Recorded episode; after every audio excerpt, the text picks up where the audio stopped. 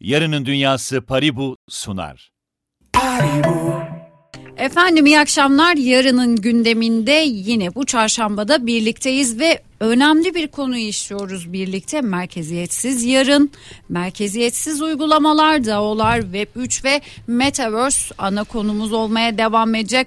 Çok çok değerli bir konuğum var. Kendisiyle birlikte ayrıntılı bir şekilde işliyor olacağız. Web 1'den Web 2'ye geçiş sürecinde ve Web 2'den Web 3'e geçiş sürecinde nasıl benzerlikler var? Bir tarafta Metaverse'de olmalı mıyız? DAO'lar gerçek hayatta karşımıza nasıl çıkıyor? Ayrıntılı bir şekilde kendisiyle işliyor olacağız. Blockchain ve e, Metaverse Akademi kurucusu Devrim Danyal bizlerle birlikte. Devrim Hocam hoş geldiniz. Sevgili Pelin Hanım merhabalar. Siz söylerken ben yoruldum. O kadar fazla teknoloji Evet. akıyor ki çok Evet. fazla kavram var. Çok fazla terminoloji var. O kadar e, aslında hızlı da ilerliyor ki hocam hep e, bu programda şunu söylemeye çalışıyoruz dinleyicilerimiz de hatırlayacaktır hakikaten dönüşen bir dünya yani e, ve bu dönüşümün de zorunlu olduğu bir dünya ayak uydurmak zorundayız farkındalığımızı arttırmak zorundayız siz de program başında da konuştuk özellikle burada e, bazı şeylerde hakikaten farkında olmak zorundayız yani şimdi Konumuza gelecek olursam hocam merkeziyetsiz yarın diyoruz ve dolayısıyla sorularımıza geçmeden önce şunu sormak istiyorum. Merkeziyetsiz yarında biz neleri deneyimleyeceğiz? Yani şu an hakikaten çok gizemli duruyor. Dolayısıyla neler bugünden farklı olacak? Öncelikle e, büyük bir felaket, felaket içerisindeyiz. O yüzden de e, buradan gene herkesin başı e, sağ olsun, e, geçmiş olsun diyelim. E, öncelikle onu da be- belirtmeden geçmeyelim. E, merkeziyetsizliğe e, atıf yaparken önce bir merkeziyet e, bize ne sağlıyor ona bakmamız gerek. Evet. E, merkeziyetsizliğe giden yol içerisinde bugüne kadar hep e, merkezi yapılara alışmış bir toplum olarak e, gündeme geliyoruz ama e, ilk e, dünyanın kuruluşundan işte mağara döneminden günümüze gelene kadarki sürecin içerisinde merkeziyetsiz olduğumuz çok noktada var. Yani e, te- tekellerin olmadığı ya da yönetim sistemlerinin çok böyle e, halkın e, kendisinde olduğu dönemler var ve orada merkezileşmenin bize katmış olduğu en e, önemli faktör bu işin garantörlüğü. Yani e, birçok farklı sistem içerisinde, birçok farklı sektör içerisinde bunları yaparken siz o e, kuru, e, kural koyucular tarafından oluşturulmuş olan yapılara güveniyorsunuz. Mesela e, işte biz bankalara paramızı neden yatırıyoruz? E, akşam kafayı yastığa rahat koymak için e, sabah kalktığımızda aynı değerin orada bu- e, bulunacağını e, tahmin ediyoruz. Ya da işte e, kitleler halinde yaşadığımız süreç içerisinde bize bunların farklı noktalarda geri dönüşünü sağlayabilmek üzere o organizasyonlar, o sektörler bizim hayatımızda hep bir garantörlük e, gündeme getirir hale geliyor. Bu sistem e, merkezi e, dediğimiz andan itibaren de esasında coğrafi yapılarla, sınırlarla birlikte e, bir e, insanın koymuş olduğu e, kategorizasyon ya da sınıflandırma içerisinde de mevcut. E, yavaş yavaş bundan da çıkmaya başlıyoruz. Yani merkezi yapının o garantörlüğünü biz bireylere devrederken e, o coğrafi yapılarda yavaş yavaş sınırlar olarak kalkmaya başlayıp globalleştiriyor bizi. Yani lokallikten ya da yerellikten çıkıp tamamen o ekosistem içerisinde bizim bireysel olarak müdahil olabileceğimiz, orada kendi elimizdeki kendi e, imkanlarımızla hakimiyeti kendimizin sağlayabileceği yeni yapılara evrilmeye başlıyoruz. O yüzden de o merkezi kuralların e, bütün bütünleşmiş halinden yavaş yavaş yeni nesiller diyelim buna e, o e, özgürlük tanımları e, altında merkeziyetsizliğe evrilmeye başlıyor. Şimdi e, şöyle bir durum var hocam. Birazcık da şöyle mikrofonu e, size doğru yönelteyim ki e, radyo dinleyicilerimiz daha net duysunlar. Şimdi e, aslında siz- biz zaten merkeziyetsizlikten geliyoruz diyorsunuz. Kesinlikle. Yani geçmişe baktığınız zaman tarihini bilmeyen e, geleceğini şekillendiremezmiş. O yüzden de o tarihten aldığımız bilgilerin çoğunda bunlar mevcut. Sonrasında biz bu e, şeyleri, süreçlerin hepsini devretmeye başlamışız. Hocam peki şimdi geçmişe döneceksek eğer yani Web 3 konuşuyoruz ya yani nereye gitsek şu an yemek masasında konuşuyoruz Web 3 diyoruz. Yani arkadaşımızla sohbet ederken Web 3 diyoruz. Dolayısıyla yani e, günümüzün e, rutin sohbetleri arasında var. Fakat hep şu geliyor aklıma. Yani biz Web 1'den Web 2'ye geçiş sürecinde Web 2'den Web 3'e geçerken nasıl oldu? Web 1'den Web 2'ye geçerken neler vardı? Dolayısıyla buradaki geçiş sürecinde ne gibi benzerlikler var? Ne gibi farklılıklar var? Ne değişti hayatımızda? Evet merkeziyetsiz yarında değişti. Onu görüyoruz çok net hissediyoruz. Ama bugün ne değişti Web 1'den Web 2'ye geçtik. Bir de Web 2'den Web 3'e geçiyoruz. İnsanlık tarihine e, baktığımız zaman e, her e, dönemde farklı farklı bir sürü e, gelişmeler var. Teknoloji de bu gelişmelerin hızlanmasını sağlayan önemli faktörlerden bir tanesi.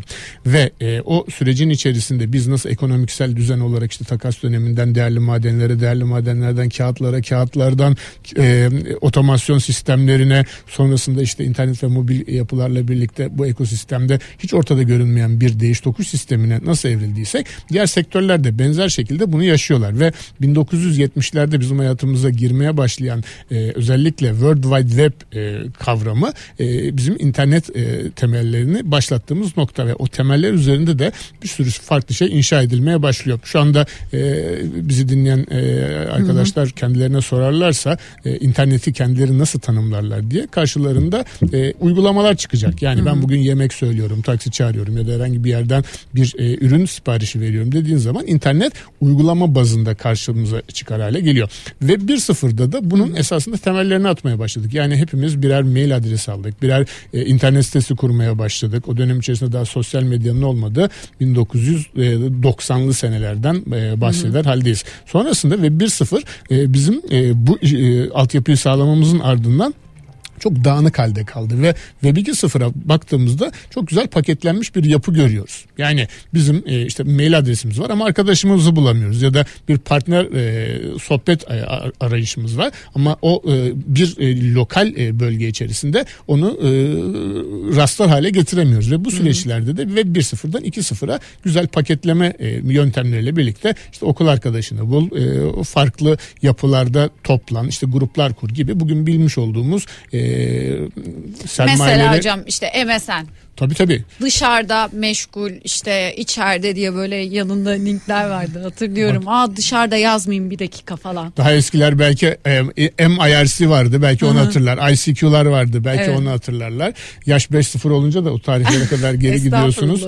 Ee, yavaş yavaş yani onları da e, bu süreçler içerisinde görmeye başlıyorsunuz. Temel prensip şu. Bu ekosistem içerisinde siz bir ihtiyaç doğrultusunda bunu güzelce e, paketleyip insanlara sorarsanız sunarsanız buradan da gelir elde etmeye başlıyorsunuz. Hı. Ve bunu da modül olarak teknoloji bazında insanların e, elinde tutar hale getirirseniz ya da bir uygulama ihtiyacı haline getirirseniz o anda da şu anda işte bildiğimiz trilyon doları aşmış olan büyük firmalar haline gelmeye başlıyorsunuz. En önemli özelliklerinden bir tanesi de bunu e, özellikle e, 8 milyar insana hitap eden bir boyutta sunuyor olmaları. Yani Hı. yerel ya da lokal değil global bazda bir e, ekosisteme e, dağıtıyor, yayıyor olmaları. Bu dönemin en önemli e, süreçlerinden bir tanesi. Yani ve 1.0'dan 2.0'a geçerken ki bu paketlemenin haricinde 2.0'dan 3.0'a geçerken bir yeni e, işte bu Z kuşağı ve alfa kuşağı olarak adlandırdığımız arkadaşların çok e, sabırsız olması, çok özgürlüğüne düşkün olması, hakimiyeti kendi ellerinde tutuyor olması, sahiplik yerine paylaşım ekonomisini e, benimsiyor olmaları ve bütün bu kavramların da noktasal bazda kendi imkanları dahilinde global olmasını isteyen bir yapıdalar. Bu insanlık için. Bir de bunun haricinde Forbes'un rakamlarına göre 43 milyardan fazla e, 2023 senesi e, içerisinde e, birbiriyle bağlantılı cihazlar olmaya başlayacak Hı. ve bu da bizim toplamda e, 8 milyar artı 43 e, milyar makineyle birlikte bağlantılı halde connected world dediğimiz Hı. bir yapıya e, bizi evritmeye başlıyor. Peki hocam şimdi e, Z kuşağı e, biraz hani hızlı ve sabırsız, sabırsız olduğundan dolayı da dediniz. Jenerasyona göre sizce teknoloji değişiyor mu? Hakikaten böyle bir şey var değil mi? Bakıyorsunuz karakterine göre. Şimdi ve bir, ve bir zamandaki insana bakıyorsunuz karakterine o dönemin teknolojisini yansıtıyor.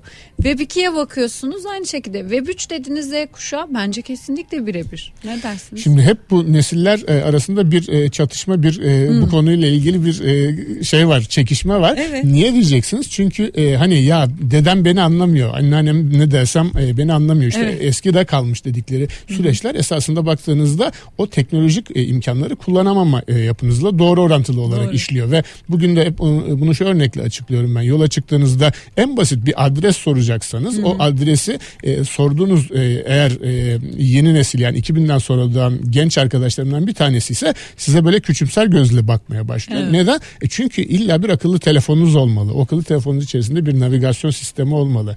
Onu kullanmayı bilmelisiniz ve ona niye adresi sorduğunuza dair e, böyle bo- boş boş e, soru dolu gözlerle evet. bakıyor. Yani niye neden bunu faydalanmaz e, yapıda diye e, konduramıyor. O yüzden de bütün e, süreçlerde e, nesiller arasında bu farklılıklar devam ediyor. E, bu bizim e, Web 3.0 üzerinde kullanmış olduğumuz ne dedik? E, internetin e, kopyası olarak bir blok zincir yapısı ya da onunla eşlenik olarak düşünürsek blok zincirde şu anda uygulamalar gelişmeye başlıyor. Yani 2009 senesinde bizim hayatımıza giren işte e, kripto paralar, varlıklar hı hı. ya da e, bitcoin özelinde bunlar ne kadar sermaye bazlı para yapısını e, öngörüyorsa ardından akıllı sözleşmeler, DAO'lar, NFT'ler işte e, metaverse kavramları, DeFi sistemleri işte demin başta belirttiğiniz gibi çok farklı e, kategoriler bazında da herkesi kapsayacak bir e, noktaya e, dönüşmeye başlıyor. Evet efendim yarının gündeminde merkeziyetsiz yarını konuşmaya devam ediyoruz. ediyoruz. Merkeziyetsiz uygulamalar, DAO'lar, Web3 ve Metaverse hocam heyecanlandım. Söyleyemedim bir anda. Şimdi olur. E, şimdi bakalım e, bir tarafta aslında Web 1'den Web 2'ye geçerken bence çok hızlı geçti. Yani ben Çok hızlı geçmedi. Yaşadım. 1975'ten e, kullanılmaya başlaması 1995'lere hmm. yani Amazon'un ilk e, kitap satmaya başladığı hmm. dönemi e, gündeme alırsak e, yaklaşık 20 sene ve şu anda da blok zincir ya da kripto para e, kavramıyla birlikte Web 3.0'ların hayatımıza girmesi e, 14 seneye dayanıyor. Yani e, hmm. o Web 3.0 dediğimiz kavram da yeni değil. E, o yüzden de bir 3 e, vakte kadar diyelim ona yani bir e, 3-5 sene içerisinde çok daha e, evet. e, internet e, mantığında olduğu gibi uygulamalarla blok zincirde görüyor olacağız. Peki o zaman şöyle söyleyeyim. Web 2'den Web 3'e geçerken teknolojinin ilerleme hızına göre kıyaslayacak olursak böyle bir sanki yavaşlık söz konusu olabilir mi? Ne dersiniz? Ee, yavaşlık insanların bunu kabul etmesiyle doğru orantılı olarak. Niye Mesela ben 2016-2017'de e, NFT'lerle ilgili e, eğitimler verip bunları anlatmaya çalışırken e, daha insanlar Bitcoin'in B'sinin ne olduğu farkında değillerdi. Hı. Şöyle hızlıca bir kronolojik e, şey yaparsak düzenleme yaparsak 2009'da Bitcoin çıkıyor. 2014 2015'te akıllı sözleşmeler, 2016'da e, DeFi ekosistemi, 2018'de e, NFT yapıları, 2020 civarında e, bunların işte popülerleşmesiyle birlikte e, daha çok DAO kurguları hayatımıza girmeye başlıyor. Web 3.0 ondan sonra bunların ete, ete kemiğe bürünmüş hali Metaverse. Yani e, o kadar fazla hmm. öğrenecek şey varken insanlar bir yerden kulak aşina yani göz aşinalığı, kulak dolması yaşıyorlar ama pratikte deneyimlemedikleri için bunu sahiplenemiyorlar ve sahiplenemedikleri şey de e, biliyorsunuz insan bilmediği şeyden korkar ve ona uzak durur. O yüzden de e, en önemli e, buradan tavsiyelerimizden bir tanesi her şey insanlık için denemekte fayda var ve bunu e, kullanın kullanmayan herhangi bir şekilde e, en azından bir deneyin e, diyorum. Hocam metaverse dediniz ya şimdi e, sürekli de konuşuyoruz diyoruz ya. Peki metaverse'de olmalı mıyız sizce? Zaten metaverse'deyiz. Şu anda baktığınız zaman. O zaman ne değişecek mesela? Yani e, metaverse'deyiz ama ben mesela orada değilim. Ya da arkadaşım orada değil şu anda siz Metaverse'ün tanımını ne kadar farklı yaparsanız o kadar içinde olup olmadığınızı da tanımlıyorsunuz. Niye? Nedir hocam Şu anda mesela ben size sormuş olayım. En son elektrik, su, doğalgaz paranızı e, hangi tarihte ne kadar yatırdığınıza dair bir fikriniz var mı? Bankada otomatik talimat. İşte bu dijitalleşme süreci içerisinde onları biz yavaş yavaş insanlara e, hmm. e, geçiş aşamasıyla birlikte aktarmış olduk. Şu anda herhangi biri şubeye gidip de bir para transferi yapmıyor ya da yurt dışı ile bir e, transfer işleminiz varsa bunu oturduğu yerden yapıyor ve WhatsApp'taki o e, sürati bekler halde eskiden olduğu gibi o e, transfer yurt dışı transferlerini bile e, sabırsızlıkla e, bekler hale gelmeye başlıyor. O andan itibaren de zaten yavaş yavaş o teknolojinin içine girdiyseniz ve ona adapte olmaya başladıysanız zaten metaverse'siniz. Metaverse dediğimiz e, insanların kafasındaki algı ise e, gözlüğü taktığı andan itibaren evet. tamamen üç boyuta geçmek. Şu anda evet. baktığınızda iki boyutlu bir e, internet düzlemi üzerinde bu işlemleri yaparken yani sadece veri transferi olarak görürken hı hı. bunu artık ete kemiğe büründürüp böyle ayağa kaldırıp bir iskelet üzerinde canlandırma yapısını metaverse olarak algılıyoruz. E, tabii bakış açısıyla doğru orantılı. O gözlüğü taktığımız andan itibaren de siz o e, anda farklı noktalarda da olabiliyorsunuz ki bununla ilgili de işte e, iki gün öncesinde e, hı hı. bir e, mahkeme süreci var e, Kolombiya'da. Hı hı. E, bunu da neden önemsiyoruz? E, özellikle hı hı. E, yargı kısmı e, herkesin en ciddiye alması gereken e, süreçlerden bir tanesi Kesinlikle. ve bu e, o oyun platformu gibi görünen bir yapı içerisinde e, insanlar yani birbiriyle e, davalı davacı olan insanlar avatarlarıyla katıldılar ve e, orada e, yargıç da tamamen bir e, siyah cübbesiyle avatar e, kılığıyla e, orada yer aldı ve e, iki saat süren bu e, sürecin içerisinde e, herkes kendi bulunduğu bölgeden ayrılmadan e, böyle bir e, deneyim yaşamış oldu. Evet e, Devrimden ya der ki geliyor gelmekte olan Metaverse dünyasındaki geçtiğimiz günlerde Kolombiya'da e, idare mahkemesi tarafından Metaverse'de düzenlenen 2 saatlik bir duruşmada trafik anlaşmazlığının katılımcıları sanal bir mahkeme salonuna avatar olarak katıldı. Hocam müthiş bir şey bu. Yani hakikaten müthiş bir şey. Yani e, bunu artık yani yasalara indirgemek, e, mahkemeye indirgemek bu bağlamdaki tarafsızlık burada sizin de bahsettiğiniz gibi ve yanlış bir karar vermenin aslında ötesine geçmek burada bence en önemli şey. Ee, çok temel e, farklılıkları da bize doğuruyor. Neden, niye diyeceksiniz? Çünkü o anda her şey kayıt altında onu o anı e, her salise salise e, bütün herkes isterse izleyebilir hale gelmeye başlıyor. İkincisi hmm. zaten karar verecek mekanizma ve orada yer alması gereken insanlar fiziksel de olsa fiziksel olmasa da alınacak karar sonuçta e, o e, hüküm kitabında kural koyucunun belirlemiş olduğu şekilde zaten uygulanacak pozisyonda ve bunu siz orada fiziksel olarak olma gerekliliğini ortadan kaldırırsanız ondan itibaren e, hem süreçleri hızlandırmaya başlıyorsunuz yani gel gir çık tekrar tekrar işte e, e, bir sonraki dava görülsün yerine orada o andan itibaren çok fazla bunları geniş kitleye yayabilir hale geliyorsunuz ve hı hı. özellikle e, dediğim gibi kural koyucu tarafında bunun mahkemeye çıkıyor olması bence çok hani üstünde durulması gereken yapılardan biri. Kesinlikle. Peki hocam şöyle bir durumda bize ne sağlayacak? Yani bu gelecekte de ne sağlayacak? Mesela evet burada e, bu gerçekleşti.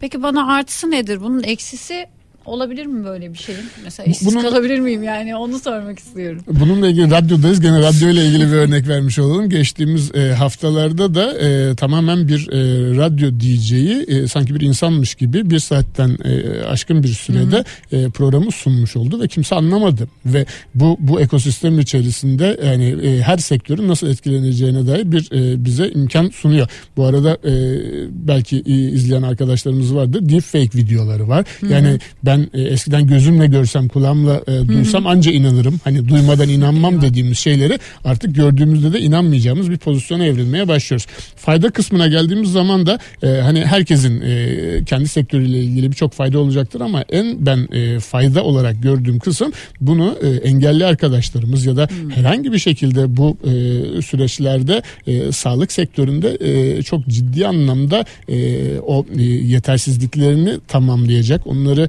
bu dolgu malzemesi olarak e, bir şekilde metaverse üzerinde e, giderebilecek çok fazla konu var gündemde. E, e, bu e, bu ekosistemde yani e, özellikle mesela e, görme engelli arkadaşlarımız için Hı. retinanın arkasına konan bir e, dijital cihazla birlikte bir parçacıkla birlikte onların görme algısı e, arttırılmaya başlıyor gibi bu tip böyle e, ya da işte hani illa e, engelli ya da e, sağlıkla ilgili bir sorunuz Hı. olmasa da e, bütçesel bazda yurt dışında gezip dolaşamayacaksanız onu şu anda anda Metaverse üzerinde gözlüğü taktığınız andan itibaren nereye gitmek istiyorsanız hatta bunu hiç belki yapamayacağınız kartal uçuşu e, ya da işte drone gözüyle e, oralarda gezip dolaşabilir halde kendiniz de gerçekleştirebilir hale. Yani dünya turunu atmak artık evet. e, fiziksel olmak zorunluluğunun da dışına çıkıyor. Hayallerimizi gerçekleştirmede en büyük araç belki. E, bununla birlikte e, tabii ki de bu boyutuyla bakarsak ama diğer boyutlarıyla sağlıksal bazda baktığımız zaman çok önemli faydalarından bahsediyoruz. Peki hocam biraz da bence dağlardan da bahsedelim. Yani olmaz bahsetmesek. Öncelikle Dinleyicilerimiz ve izleyicilerimiz sosyal medyadan da izleyicilerimiz için bir kez hatırlatalım efendim. E, bugün Devrimden Yelo hocamızla birlikte yarının gündeminde merkeziyetsiz yarın, merkeziyetsiz uygulamalar, DAO'lar, Web3 ve Metaverse'ü işlemeye devam ediyoruz hocam. DAO'lardan söz edelim mi?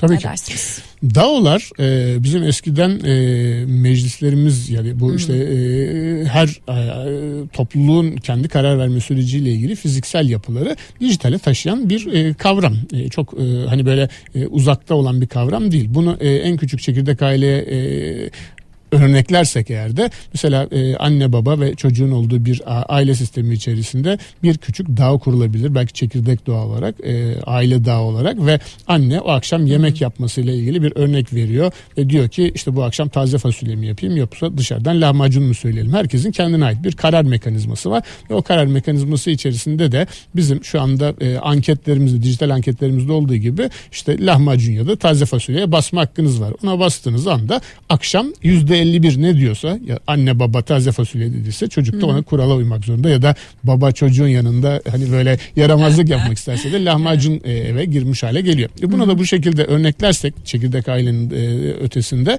e, mesela bu deprem dönemi içerisinde de özellikle yardımların toplanmasında özellikle dışarıdaki yurt dışındaki DAO'ların kapsamlı bazda bunu bir e, konu olarak gündeme getirmeleri ve orada yapılan e, genel oylamayla birlikte Türkiye'ye ciddi anlamda e, bir e, bağış kampanyası gerçekleşmiş oldu. E, mantığı da şu şekilde işliyor. E, deniyor ki Türkiye'de böyle bir felaket var. Buraya işte hı hı. E, şu kadar e, dolarlık bir yardım yapılacak. E, o doları e, bu tarafa aktaralım mı ve e, onun karşılığında da herkesin birer oy hakkı var. O DAO içerisinde hı hı. yer alan e, demin anlatmış olduğum çekirdek ailenin işte ölçeklendirilebilir büyülmüş hali olarak düşünün ve herkes e, bunu kabul ettiği zaman dilimi içerisinde yani yüzde 51 kabul ettiğinde oradaki o belirtilen rakam baştan kuralları konmuş olan rakam akıllı sözleşmeler dahilinde e, istenilen cüzdana aktarılıyor. Yani herhangi bir spekülasyon, manipülasyon ya da e, orada bir kaçak göçeye izin verilmeden ilk başta kurulmuş olan kuralları e, okuyarak e, onlar dahilinde evet ya da hayır diyebiliyorsunuz. DAO'lar e, bu tip böyle e, bağış tarafında e, işe yararken e, günlük hayatımızda karar mekanizması olabilecek her türlü süreci sürecin içerisinde e, bir e, değer taşıyacak. E, özellikle bunları e, mesela daha geniş kitlelerde e, düşünürseniz, e, onlara hitap edecek olarak düşünürseniz e, taraftar e, tokenları olarak geçen e, yapılar esasında birer e, DAO mekanizması içerisinde. Yani işte e, maçta gol atıldıktan sonra hangi müzik çalsın ya da işte e, takım otobüsünün renkleri ya da e, üzerindeki im, imaj hangi e, motiflerde olsun bunları siz taraftar olarak e, bir e, DAO katkısıyla birlikte içeride o e, token'ı e, elinizde tutuyorsanız eğer bir hak almış oluyorsunuz ve e, o, oy, o oyunuzu istediğiniz zaman kullanabilir söz hakkınız olmuş oluyor. Şimdi e, DAO'larla yapabileceğimizi söylediniz. DAO'lar olmadan da yapabileceğimiz şeyler. E, yani burada hakikaten bence e, direkt söylediğiniz şey değer vermeden geçiyor. Yani Kesinlikle. birilerine değer vermek, fikrini önemsiyorum Kesinlikle. demek. Yani bu çok önemli bir şey. Dolayısıyla e, bunun temelinde o kadar güzel anlattınız ki aslında e, dağlar eşittir bence şu anda onu hissettirdi bana onu söyleyebilirim. Ne dersiniz? Hem değer vermek hem de o değerin yerine ulaşacağını bilerek ona güveniyor olmak. Hı-hı. En önemli noktalardan bir tanesi bu. DAO karar verme mekanizması ama onun haricinde arka planda çalıştıracağınız her türlü akıllı sözleşme bazındaki kurguyla Hı-hı. siz A noktasıyla B noktası arasındaki transferin gerçekten sizin e, istediğiniz Hı-hı. şekilde ve istediğiniz noktaya ulaşabileceğinden emin oluyorsunuz. O andan itibaren de diyelim ki siz e, sadece e, işte gene e, bu felaket üzerinden örnek verecek Hı-hı. olursak deprem bölgesinde sadece bir e, çorba yardımı yapmak istiyorsanız ve ilgili bölgeye yapmak istiyorsanız onu akıllı sözleşmelerle tam noktasal olarak e, herhangi bir eksik ya da e, kaçak göçek olmadan o noktaya ulaşılabileceğini hem de şeffaf olarak görebileceğiniz bir kurguyla ve bunu da lütfen e, çok genelleme e, yap, yaparak düşünün. E, 8 milyar insanın bu ekosistem içerisinde o ilgili noktaya ilgili e, birimi gönderebilmesi olarak da e, yani illa sadece karar verme mekanizması değil bunu istediğiniz e, sektör içerisinde de istediğiniz noktaya ulaştırabiliyorsunuz. Evet aslında e, yine Devrim Zanyal der ki özellikle ZAO'lardan söz ederken akıllı kontratlara da değinmemiz gerekiyor ve akıllı kontratlar deyin, deyince ise aynı zamanda akıllı kontratların da onun temellerini oluşturduğundan bahsetti ve nasıl çalıştığından da biraz bahsettik hocam. Şimdi peki şunu sormak istiyorum. Ee, bir eğitmensiniz ve dolayısıyla az önce söylemiş olduğumuz alanlarda da eğitim görüyorsunuz, e, eğitim veriyorsunuz ve bu yeni dünyada yeni teknolojiler hakkında öğrencilerinizin en kolay kavradığı ya da e, bunun tam tersi en zor kavramaya çalıştığı, bir türlü anlayamadığı, çözemediği ve e, sürekli kapınıza aşındırdığı kavramlar neler? Bu tamamen yaşla doğru orantılı. Hı. Yani e, 2000 sonrasında doğan arkadaşlarımız e, nasıl dijital e, evrenin içerisinde doğmuşsa 2000 öncesi doğan arkadaşlarımız ise dijital dönüşmeye çalışıyorlar. Aralarındaki en büyük farklardan hı. bir tanesi bu. O sürecin içerisinde de kendilerinin kanıksamış olduğu yani senelerce e, o yoldan yürümüşken şu anda bunu farklı bir metodolojiye e, geçirmek ya da devretmek ya da o ekosistemden e, yeni bir şeyler algılamak çok e, kolay değil. Bir de insan tembel bir varlık. Çoğu şeyi öğrenmek yerine başkasının üstüne devretmeyi e, çok e, daha kolay buluyor hı hı. ve e, kendine güveni eksik. O açıdan baktığınızda en büyük problem burada güvenle alakalı. Yani e, bankalarımızın ya da işte bu dediğim gibi merkezi yapılardaki bize garantörlük sunan her türlü kavramın e, esas beslendiği kısımda burada. Yani hı. siz kendiniz e, elinize almış olduğunuz o değeri e, saklayıp saklayamayacağınıza ya da o sürecin içerisinde e, herhangi bir şekilde işte şifreleri unuttuğunuzda e, nasıl e, bunu e, tekrar geriye getireceğinize dair kendinize güvenmiyorsunuz. O yüzden de iş birazcık daha e, insani duygularda e, yoksa teknoloji bazında kullanmaya başladığınız andan itibaren onun kolaylığını gördüğünüzde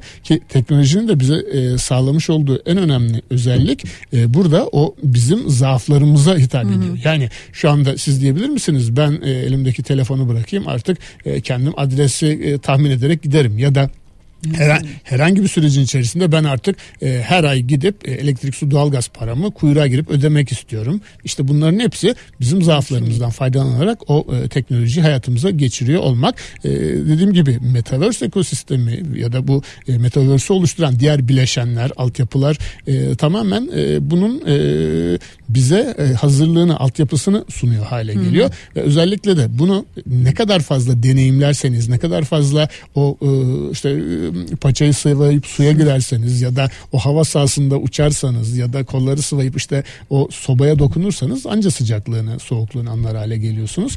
E, bu da e, dediğim gibi mümkün olduğunca size kolaylık sağlama e, yöntemiyle bunu illa e, para bazında illa işte sektörel bazda bir farkındalık olarak düşünmeyin. Fayda fayda sağlayacağınız her türlü e, kurgu içerisinde bunu sadece son kullanıcılar için de söylemiyorum. Burada Tabii. tüm kamu ve kurumların da özellikle bu ekosistem içerisinde e, yapacağı çok önemli noktalar var. Özellikle e, Türkiye'mizin e, Cumhuriyetimizin 100. yılında E, globale e, açılma süreçleri içerisinde e, çok ciddi anlamda e, buradan e, katma değer çıkaracağını da e, düşünüyorum. Buradan hani sadece bireysel bazda hı hı. olan değil, e, kamu ve kurumlardaki ilgili e, mantalitenin değişmesi de bizi e, globalde çok e, önemli oyunculardan biri yapacaktır.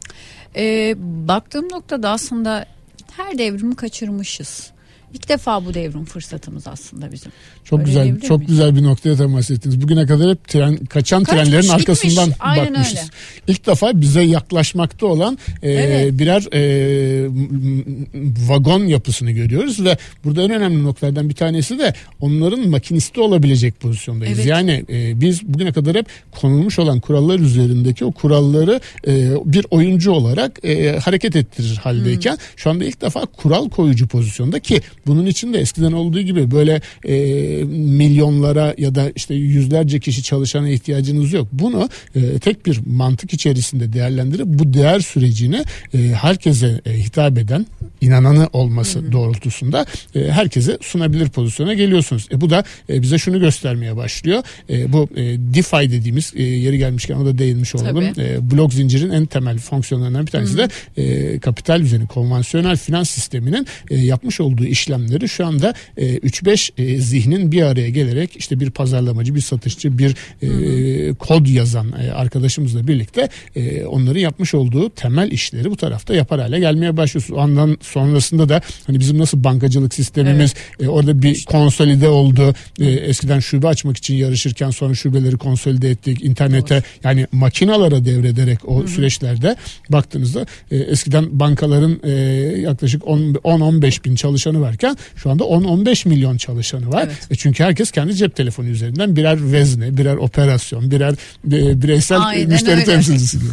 Hocam e, öyle aslında bazı noktalara değindiniz ki hakikaten e, şu anda sahip olduğumuz şeylerin değerini biliyoruz. Yani e, az önce ne dediniz? Eskiden e, gidip ben üniversite öğrencisiyken benim ailem Samsunlu. Ben İstanbul'da okurken yani e, ailemden ayrı yaşarken benim zamanımda otomatik talimat diye bir şey çok yaygın değildi. Hakikaten giderdim yani ilk taşa giderdim. Bazen zamanı kaçırırdım kesilirdi falan yani. Doğalgazım kesilirdi elektriğim kesilirdi öyle giderdim. Yani klasik bir üniversite öğrencisi.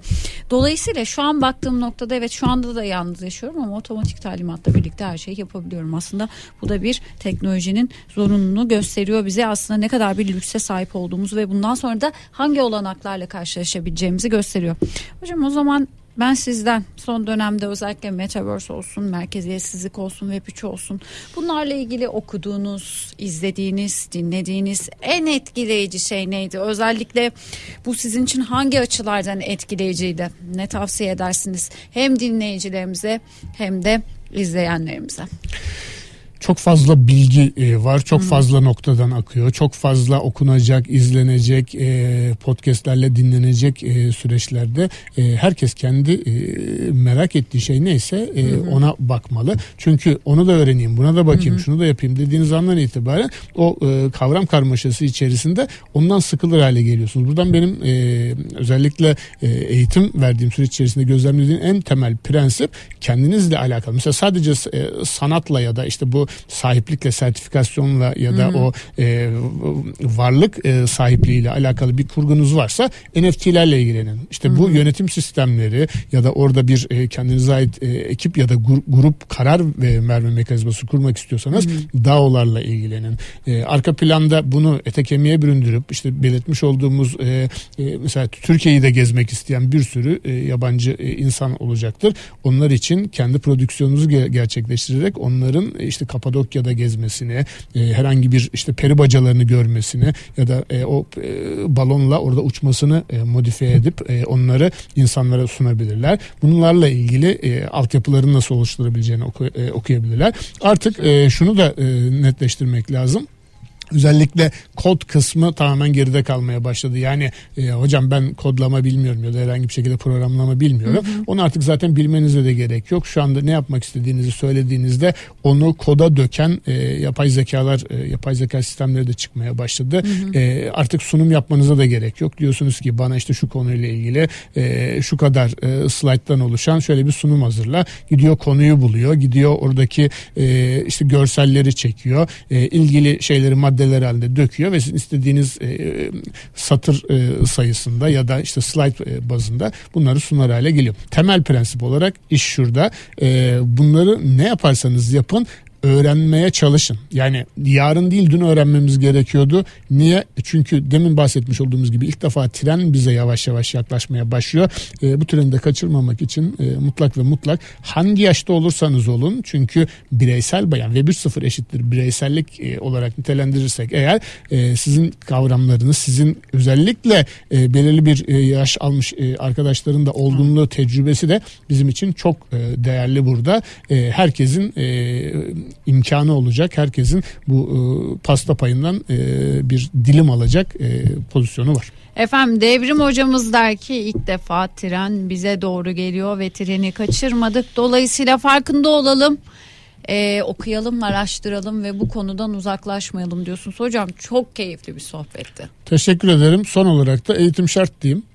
Ee, evet. Bu en çok hani gündemimizde Kesinlikle. olan şey e, eğitim. E, bunu Kesinlikle. anlamak e, hepimiz için bir şart haline gelmeye başladı. Evet. Çok teşekkür ediyorum efendim. Yarının gündeminde merkeziyetsiz yarını, uygulamaları ve doğaları ve güç ve metaverse'ü konuştuk.